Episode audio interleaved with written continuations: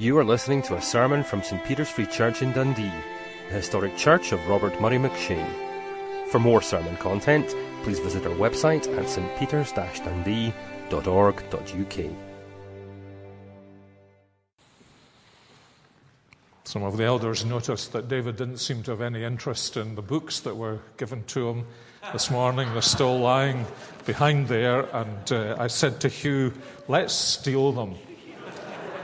And then he would have volumes two to five of uh, John Knox, and two to seven of John Calvin, and two to four of John Newton. And he'd be going round. you know, there's just something very unsatisfactory about not having volume one. Well, we're reading volume one of the two volumes of Peter's letters in the New Testament, First Peter chapter 1. Um, there's a certain kind of old age envy creeps in when you hear people like Sam going to begin their, their new life. We should have a deal with our Irish students that they're not allowed to go home unless they guarantee to plant another tree in St. Peter's, um, because it is such a blessing not only to be um, multi age but multi ethnic although, as you know, the Scots are actually Irish. So, unless you're a Pict, you're actually Irish, I guess, is uh, what I'm saying. Although it does produce new hymns, like the 19th century hymn we sang earlier in the service. Uh, it tells you something about um, divisions of age. That's a hymn, I think, by uh, James Montgomery written in the 19th century. And I did notice this morning, uh, while I'm on a roll, that uh, when David used a phrase in the sermon, tunnel of love, there was a certain age group in the congregation gave little giggles, and the rest of you had no idea whatsoever what he was talking to. That was a pop song of I don't even know if it was his youth, but it was certainly of my youth. But to our business uh, this evening, 1 Peter chapter 1, and if you're using the church Bible, it's still on page 1217. And so we've been on that page for a good number of weeks and therefore are going through 1 Peter relatively slowly. I think it's helpful for us not to lose the forest by looking at the trees. So let me remind you of what we noted last week for the first time, which is that 1 Peter, uh, the message of 1 Peter can be grasped quite simply in outline. It begins with a greeting and then a doxology filled with praise to God.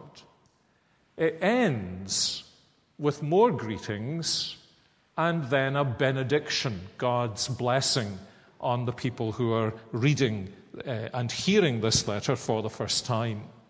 And in the middle, it divides into three sections.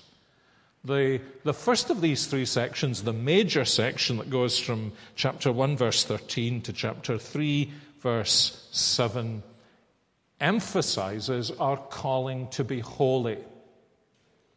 And Peter takes us through a series of concentric circles in which the holiness to which we are called works out. Then, secondly, because he is speaking to a pre Christian world where suffering is about to engulf the Roman Empire, he urges these Christians to experience suffering in a way that is godly. There are different ways in which we can respond to suffering. So he's calling us to be holy. He's encouraging us to suffer in the distinctive way that godly people do. And then, towards the end of the letter, he is exhorting us to live together in humility. So, a calling to be holy, willingness to experience suffering in a way that is godly, and developing a lifestyle, uh, individually and together, that's marked by humility.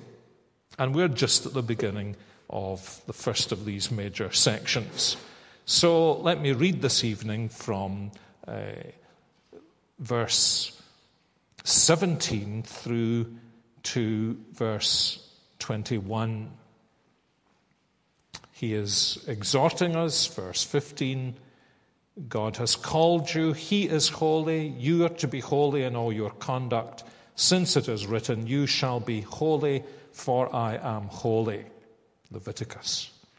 And if you call on Him as Father, who judges impartially according to each one's deeds, conduct yourselves with fear throughout the time of your exile knowing that you were ransomed from the futile ways inherited from your forefathers, not with perishable things such as silver or gold, but with the precious blood of Christ, like that of a lamb without blemish or spot.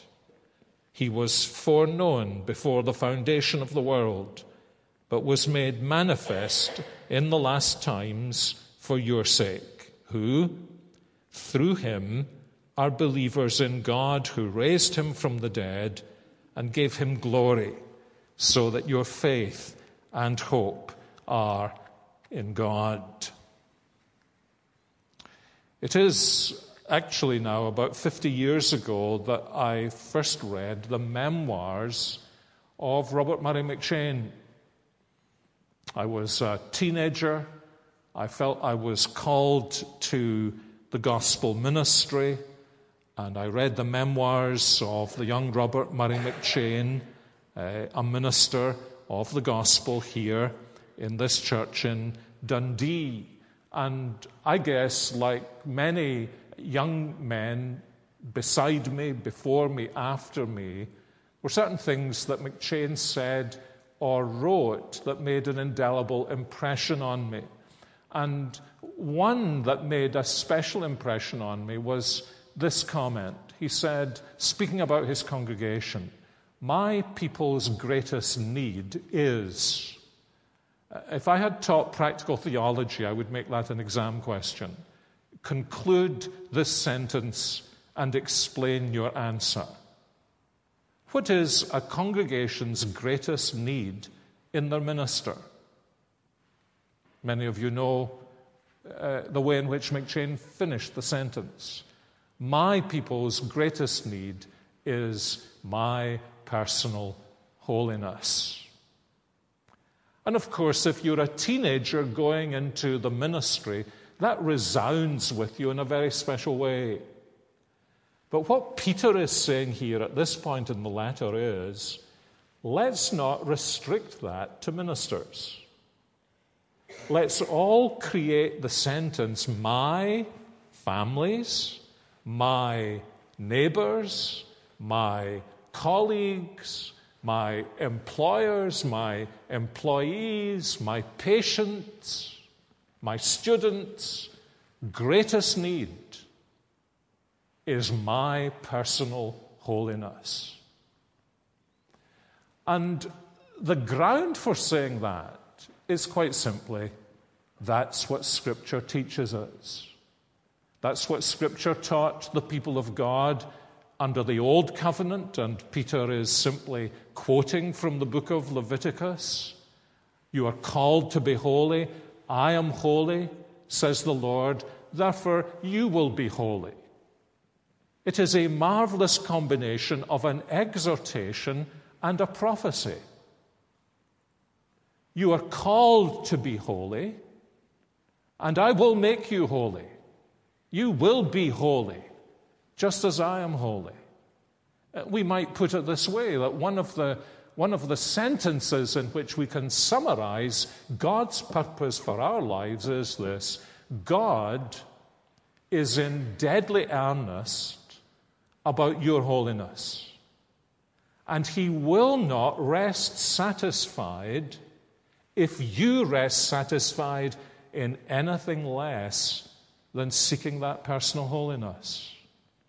Or to put that negatively, not to aspire to this holiness, which Scripture teaches us, without which none of us will see the Lord, not to aspire to that in our own lives, is not to aspire to what God aspires to in our lives. It is to be diverted from His purpose. And as long as we are diverted from His purpose, we can never be happy as Christians. We are always going to be niggling and fighting and uncomfortable and complaining until we yield to His plan for our lives. And so, this long section, this major section in 1 Peter, is about this summons to be holy. And Peter works it out. He applies it in a whole series of different spheres. First of all, in our individual lives, and then in our church life and our relationship with one another. And then he applies it in the way in which we live in society. And then he applies it to the way in which we live in our domestic life or home life. He covers, he covers everything. And the way he does it is a great illustration of how the gospel works. We don't live out the gospel in a piecemeal fashion, being one thing in one context, another thing in another context, but we are the same thing in a variety of contexts. And none of us lives in only one context. We do live as individuals, but we live as individuals in the community of the church, and we live in that community as those who live in the world, and we live in that community as those also who who live in families together. And so, in every area of my life, what, what is my, my big need as an individual? It's holiness. What is my big need as I seek to live in the church? It's, it's holiness. That's what the person standing next to me in church when I sing needs most of all from me. He or she needs that far more than they need the particular gift that I may think I've got to contribute to the church. Gift is a small thing by comparison with the big thing. And the big thing is holiness. And the central thing in holiness, as I think we mentioned last week, was that in the New Testament, I am holy you will be holy, can be translated into this the Lord Jesus saying to us, I am holy, and I want to make you more like me. And it's in that context, you'll notice in, in this little section, that Peter gives us a single exhortation. What is, what is essential to growth in holiness? Well, his answer may be, may be surprising, but you'll notice what it is. He says it very, very clearly here. He says, If you call on him as Father who judges impartially according to each one's deeds, and then here is the only exhortation in this section conduct yourselves with fear throughout the time of your exile. Characteristic of holiness in the gospel is gospel fear. And it's interesting, you'll notice, and I think he does this deliberately, Peter echoes in that statement the statement that he had just made. He said in verse 15, As he who called you is holy, you also be holy in all your conduct. Now just hold on to that word conduct because you'll notice he repeats it again. If you call on him as Father who judges impartially according to each one's deeds, conduct yourselves with fear throughout the time of your exile. So it's as though he's, he's opening up the box of holiness and he's saying, one of the one of the things that characterizes your growth in holiness is that all those who call on God as their Father will live their lives in this world during this exile with a spirit of fear. And they will do so, he goes on to explain, verse 18, knowing this, knowing this, that you were ransomed from your futile ways. So here is an exhortation that is bound by two principles of its empowerment. We live our lives in fear, on the one hand, because we are those who call on God as our Heavenly Father during our exile, and on the other hand, because we know that we were ransomed not with silver and gold, but with the precious lifeblood of our Lord Jesus Christ. And remember the driving principle here. It is that we need to understand what the gospel teaches us about what it means to be a Christian if we're going to live as a Christian.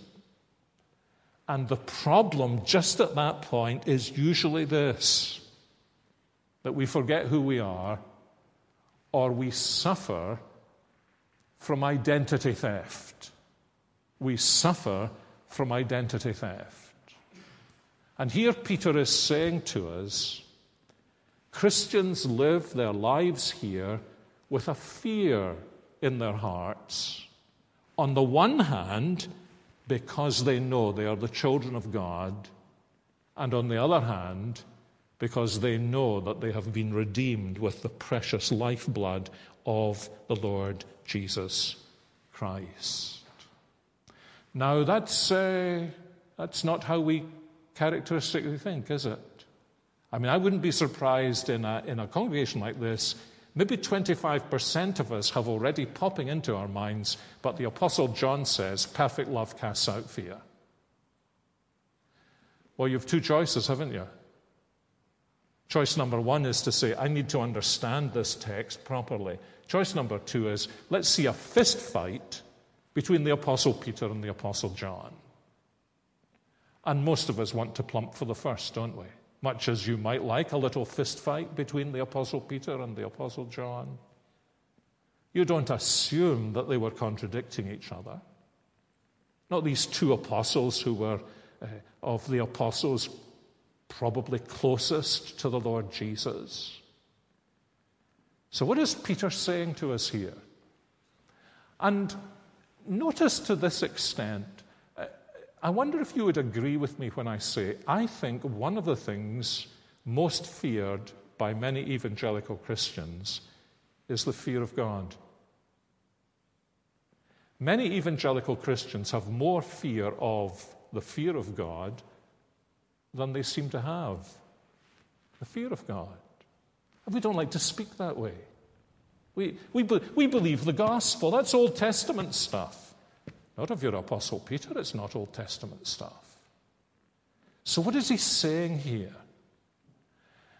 In ye ancient days, in Murray McCheyne's time, it was the highest compliment to pay to a Christian in Scotland. The fear of God is on his soul. I don't think that would be true among evangelical Christians in Scotland today. I think that would paint all kinds of pictures of a distorted individual, a metallic individual, a kind of vinegary individual you wouldn't want to go near. But this is Peter. My friends, this is the Peter who failed so disastrously, who's able to write this only because he was restored by God's grace and knows he's going to be heard only because these people must know something about the grace of God working in his life. And so we may assume they want to listen to what he has to say and to develop this fear of God in their lives. And to see how the fear of God fits in, on the one hand, to knowing that you are a child of God and on the other hand, to knowing that you have been ransomed and redeemed by the precious blood of the Lord Jesus Christ. And actually, it wouldn't surprise me if there is a real connection between the loss of a sense of being a child of the Heavenly Father and a loss of the sense of fear. I find in, I've found most of my Christian life in Christian ministry, so many Christian believers who have so little sense of what it means to be a child of God, and correspondingly, so little sense of fear of God. That's an, an alien concept, difficult concept, something I don't want to do anything to do with. And yet, Peter is essentially saying, You will never know what it is to enjoy being a child of God unless simultaneously you experience what it means to taste the fear of God. So let's try and explore these things together. He's exhorting us to conduct ourselves with fear throughout the time of our exile, first of all, because we are those who call on God as the Father who judges impartially according to each one's deeds. Many of you have read Jim Packer's book, Knowing God, I'm sure. And remember how he begins the chapter on sons of God? If you want to know how much somebody understands what it means to be a Christian, you ask them this question. There's another question, isn't it? What question do you ask them? You ask, how much do they make of knowing God as their Heavenly Father? He says that's the litmus test. That's when you step back of it and read through the Gospels, it's obviously the litmus test. That's the big thing in the Gospels, isn't it? Nobody in the Old Testament scriptures comes to God and says, Abba, Father. But through Christ and this explosion of the revelation of the heart and purposes of God and the work of Jesus Christ and the coming of the Holy Spirit, this is at the epicenter of what it means to be a Christian. And Peter is saying, but do you notice what happens when you when you're brought into that sense that God is your heavenly Father. He uses, remember in this chapter, the language of regeneration. You have been born again into this new family. You're filled with a living hope through the resurrection of Jesus Christ. You're not only, as Paul would say, adopted into the family of God, but you're given, you're given this new disposition of being a child of God and you cry, Abba, Father. And so, should it surprise us that part of the atmosphere of this new relationship, part of the experience of this new relationship, is that there should be introduced into our lives what Peter here calls fear. So, how can you reconcile what Peter is saying with what John is saying? Well, clearly, what John is saying is this the love of God in our lives expels from our hearts the terror of God that we used to know before we were Christians, that made us run from Him. And Peter is saying, yes, but uh, the love of God is not the antithesis of the fear of God. It may be the antithesis of the terror of God, but it's not the antithesis of that fear of God that Scripture speaks about from beginning to end. That sense of His greatness. And not only so, that sense of the greatness of His love. It's interesting, actually, that this quotation that Peter uses from Leviticus chapter 19 is, is set in a fascinating context. We are to be holy as he is holy, and then that's set in the context of fearing or reverently loving your mother and your father. Isn't that interesting? It's almost as though he's saying, in the context of a a godly home, a young Christian will grasp instinctively what this fear of God is that uh, the Bible speaks about. Isn't it a craven terror of God? If you had the best father in the world, and we can't all have had the best father in the world, but if you had the best father in the world as a child, for all the love that you might feel for them, I guarantee there would still be a fear. But of what would there be a fear? The fear would not be the terror that this ghastly Victorian father was going to take me into the back room and beat me up.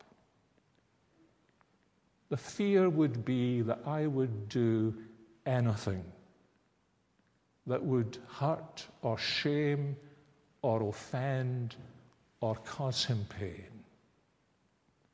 And you see, that's a fear that is produced by love.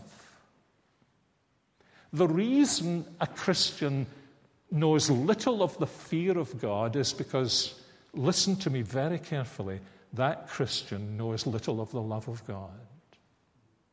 That Christian is still at a level of thinking the fear of God is produced by the condemnation of God's law.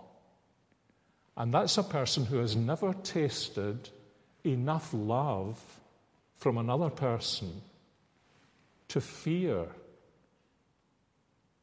to fear to offend them, to fear to grieve them. The problem with our lack of fear of God is we know so little of the love of God. So we mustn't be taken in by the people who say, well, John says perfect love casts out fear. We must listen to what the scriptures are saying. We must listen to each text of scripture. And I imagine because the, the same words appear that the writers mean exactly the same thing. There is a fear born in the heart of the believer by the sheer intensity of the love of God. And I hope it is not overly hurtful to you to say, if you have not tasted that, your problem is that you know far too little of His love. You know so little of His love that has never caused you to tremble, tremble, tremble. Were you never there when they crucified my Lord? Sometimes it causes me to tremble, tremble, tremble. Why?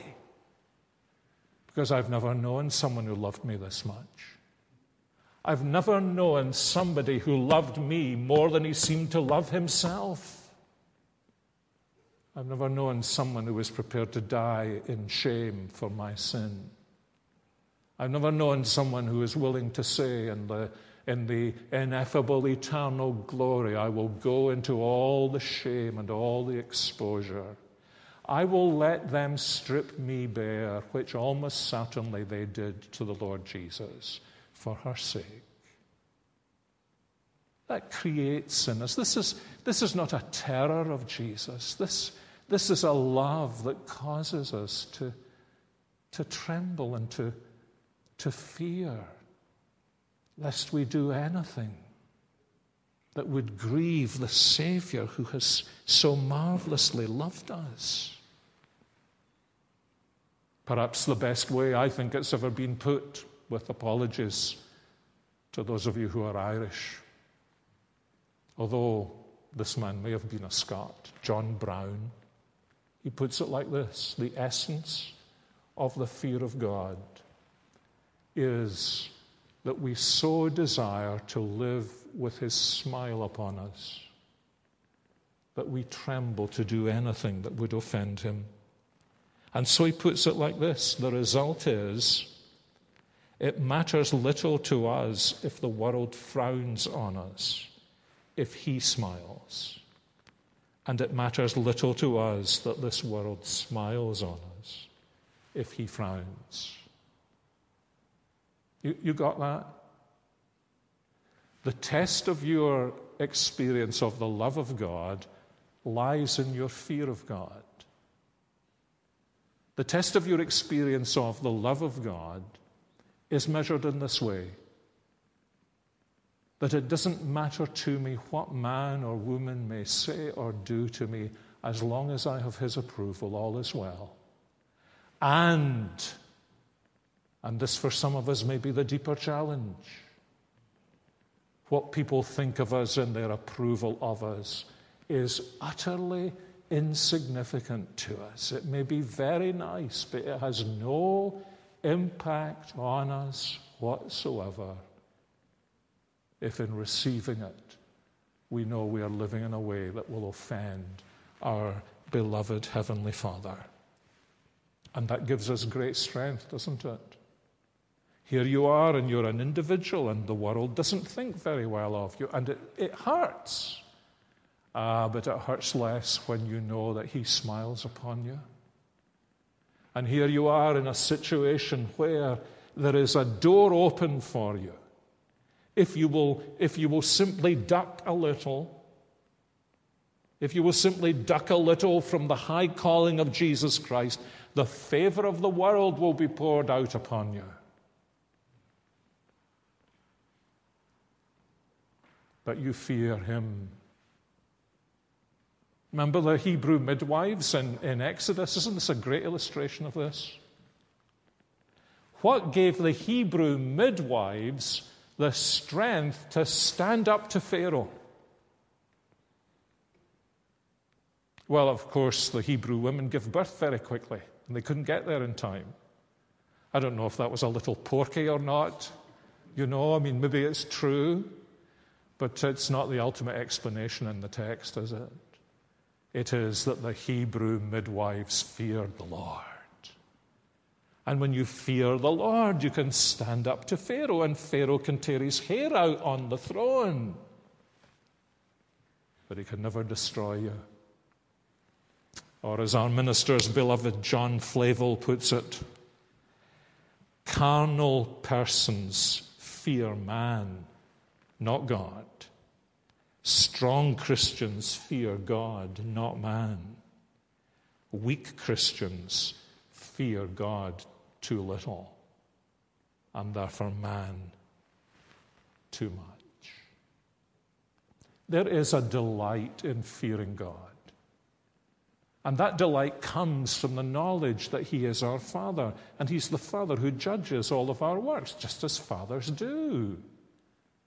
This nonsense we've got in the world don't judge.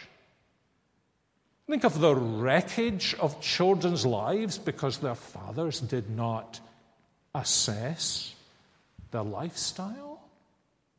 Of course he does, because he's our Father.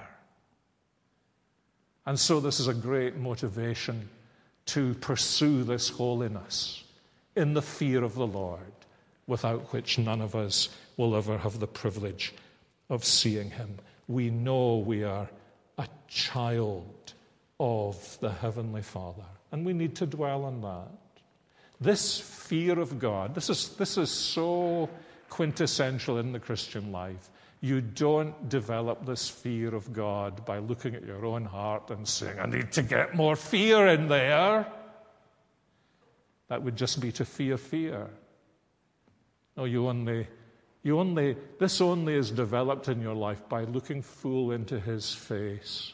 And the more you know who He is, and the more you grasp how much He has loved you, the more this is produced. This isn't something that we work up, this is something that comes down because of the nature of who He is and how much He loves us and what He has done for us and who He is to us.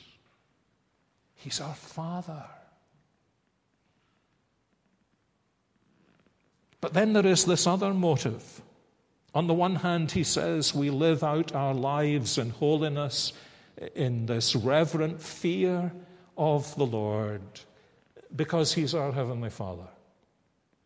But then, secondly, because we are now slaves set free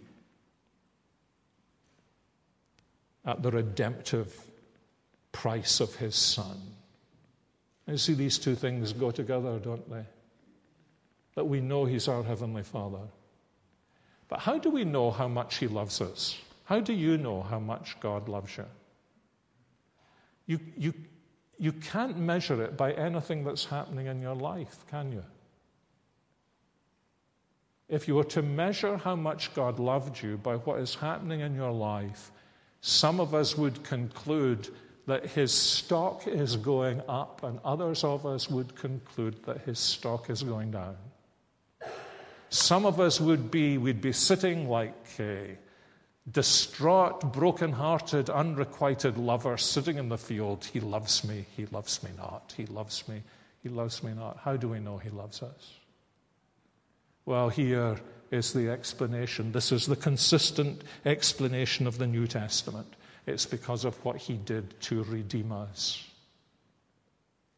And of course, this must have been very, there would been people listening in the house church where First Peter was first read out, or the many house churches in Pontus, Galatia, Cappadocia, Asia, and Bithynia, where this letter was first read out, and they understood this language about redemption perfectly. It touched them in a way it never touches us, because they were slaves. Remember 1 Peter chapter 3, 18, he begins speaking now. Those of you who are slaves, I mean, fancy it. Maybe there was a really mega church in Cappadocia, the size of St. Peter's. And here the reader is, is, uh, is reading it out, and, and some of them are glancing at each other. Maybe some of them are glancing at each other in different ways because there may be slave masters in the congregation as well as slaves. It was, in, it was, it was, it was like employers and employees in the modern world. It was, it was how the Roman Empire operated.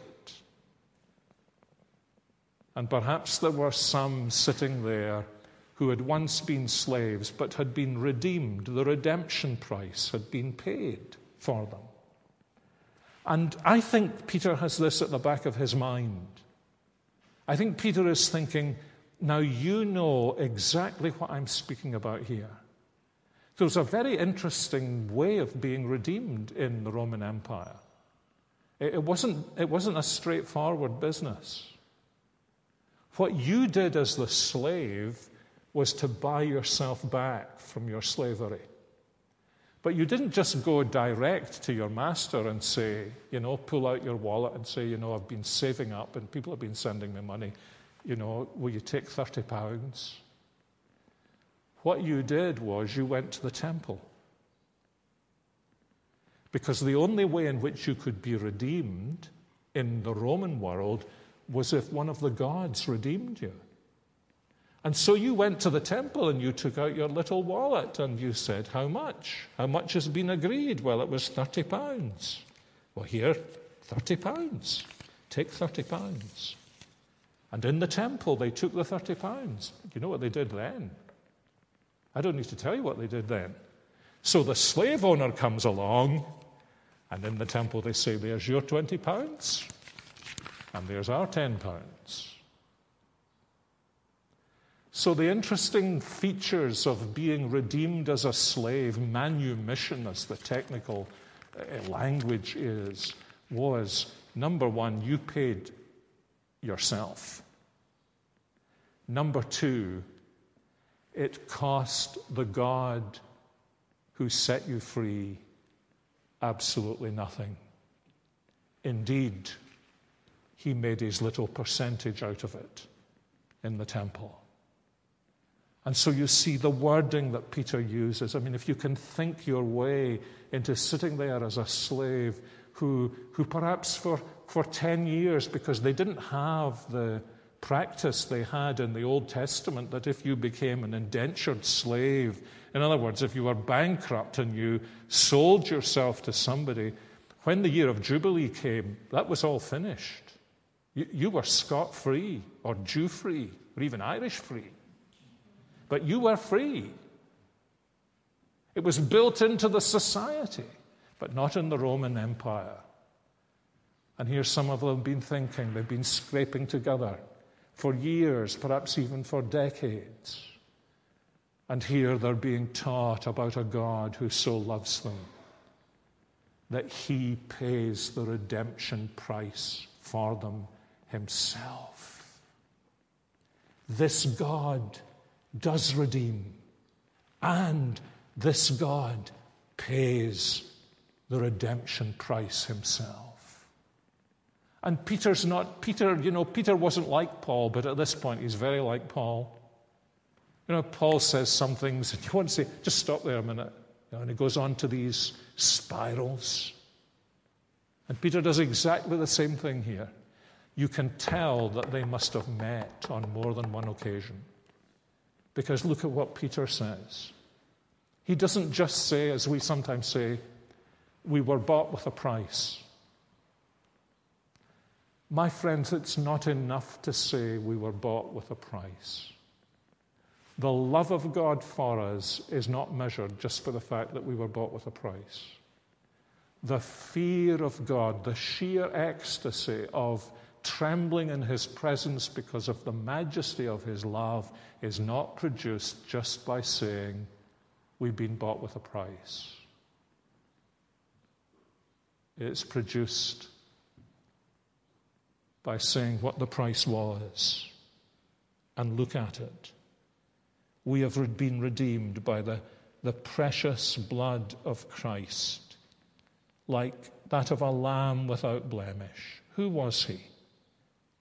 He begins in eternity. He was foreknown before the foundation of the world. Is God's love for me not only as deep as this, but as eternity long as this.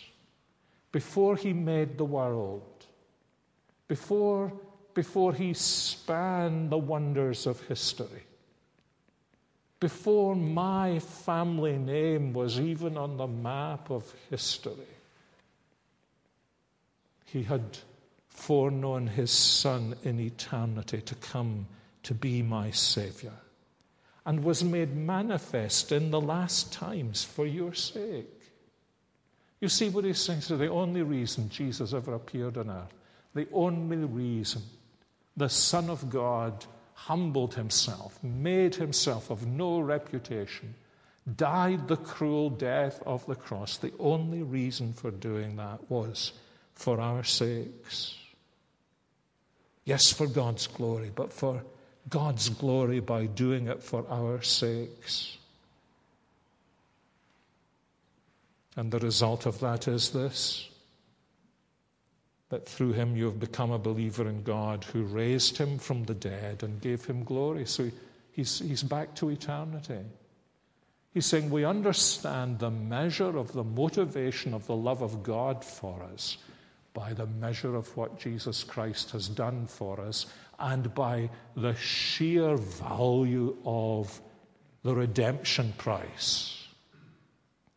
The measure of the love is seen in the superlative nature of the gift that He has given on the cross for our sakes. Not with perishable things such as silver and gold, but with the precious blood of Christ. And this, he says, has redeemed us from the futile ways inherited from your forefathers, the empty ways, language that, that Paul uses, uses on more than one occasion. We were hearing about it this morning, the futility that our ignorance of God produces. It's what the book of Ecclesiastes is about. I can amass everything, but it's worth nothing at the end of the day. And, and here's a little indication he's probably not writing to Jewish believers because what they inherited from their ancestors was the, the old covenant scriptures that pointed them towards Jesus Christ. He's, he's speaking about this terrible world in which the, the entire Roman world lived, in which, uh, and, you, and you read it in the literature this tremendous sense of futility. Kind of thing that David was speaking about this morning when you read the literature of really serious people in the modern world. You get this enormous sense of the absolute futility of it all, the compasslessness of it all. And that's what you've been redeemed from. And the measure of that redemption, he says, is found in the, the precious blood of the Lord Jesus Christ that was the ransom price for our salvation. The Beatles got it right, didn't they? Money can't buy you this love. No, it can't. You've been redeemed from those futile ways. Remember how Paul puts it in Ephesians 2? We were following the course of this world. We were following the prince of the power of the air. And we were following the way of being dead in trespasses and sins. You know, as you, as you drive around Dundee, as you look at, um, as you look at people today, you can, you can see in even what they do to themselves and to their bodies that, that they're telling you who they are, but who they're telling you who they are is they've really no idea who they are. And they can have lost souls. And there's this terrible futility. And you know, our governments know this. They wouldn't dare say it, but they know it, and they're, they're doing all kinds of things legally and sociologically and in different ways to try to do something about this. But they don't have the, the only resources that will transform this futility because they refuse the one reality that destroys the futility and gives real significance and meaning. But the newest Christian is ransomed from all that. I mean, it's always been true that people want to make statements about how different they are and don't realize that they're just being dedicated followers of fashion. You need to be a certain age to understand what that phrase means as well, don't you? So happens that today, you think I'm not in touch with the modern world. Today is Ray Davies's 71st birthday. How many of you knew that? The Kinks. They seek him there, they seek him here. He's a dedicated follower of fashion. My dear friends, that's exactly where people are. Dedicated. Oh, I'm not dedicated. You're not only dedicated, you're enslaved, aren't you? Remember the picture with which the morning sermon began of the two screens? And the gospel screen of freedom and love and joy, and this screen where people want to say they're different and they're free, and it's so obvious just to see them and listen to them that they are dedicated followers of fashion. And that's what these people were until they heard about Jesus Christ and they were brought into the kingdom of God. No, no wonder, I think, I, I doubt very much that any of their lower lips trembled when they heard this exhortation to fear God. Because they had this great sense of the power and majesty of the gospel sheer wonder of the love of the Lord Jesus Christ. Who, who wouldn't be caused to tremble, tremble, tremble? It's a thrilling thing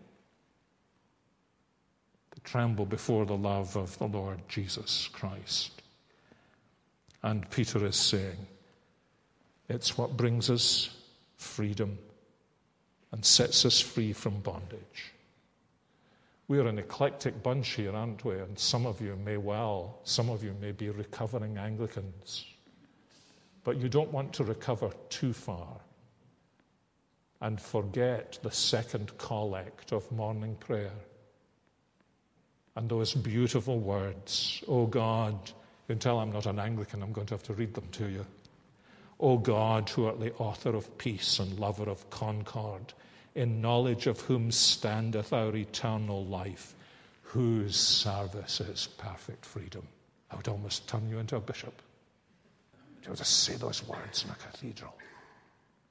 Oh, that those words were said in cathedrals where people really believed the gospel. You go into far too many of them, and you would have to search high and low to find anything that would tell you the story of the gospel. But whose service is perfect freedom.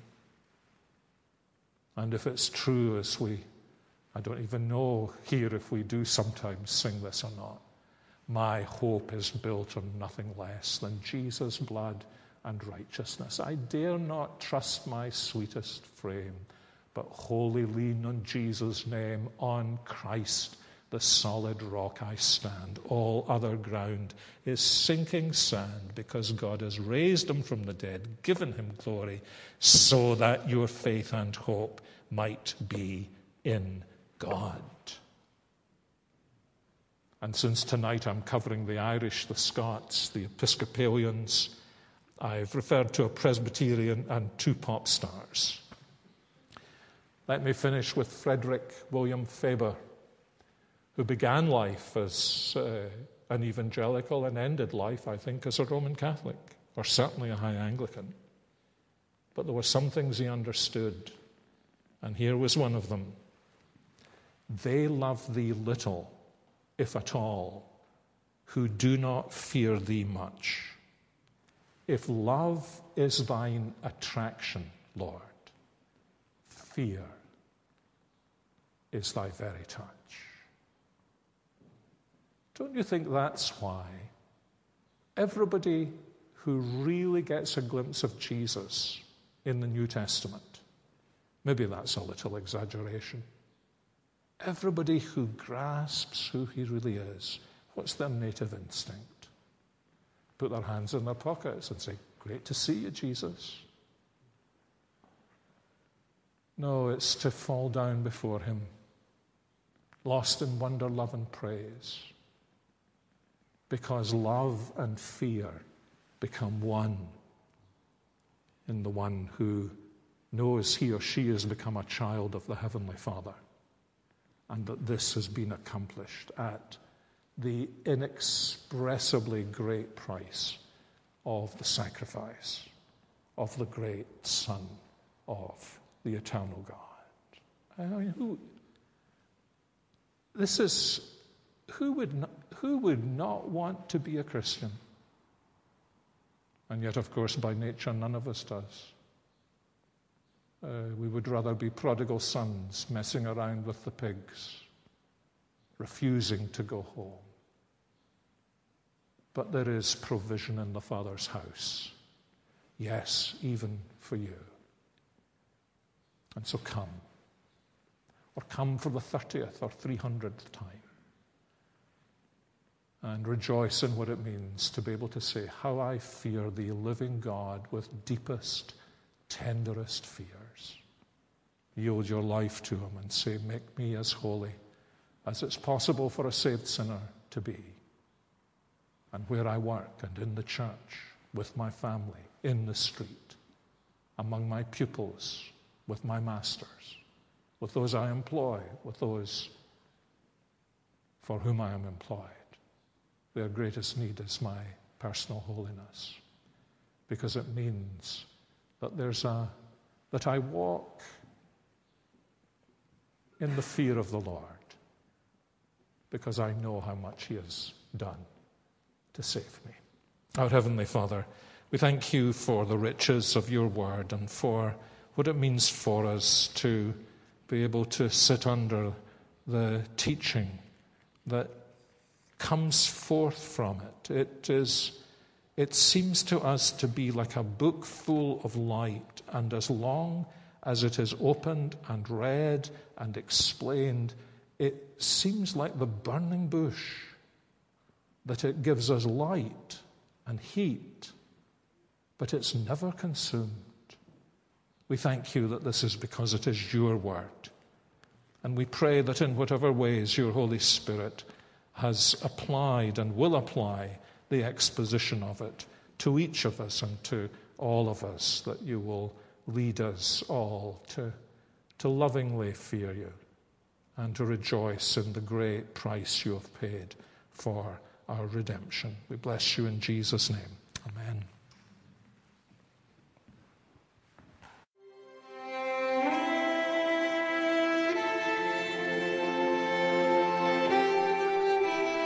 Thank you for listening to this sermon from St. Peter's Free Church in Dundee.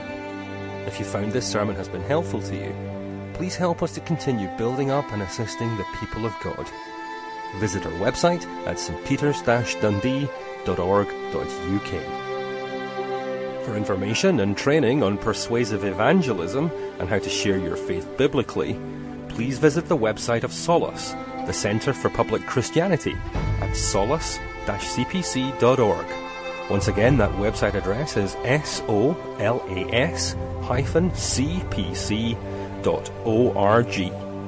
Thanks for listening.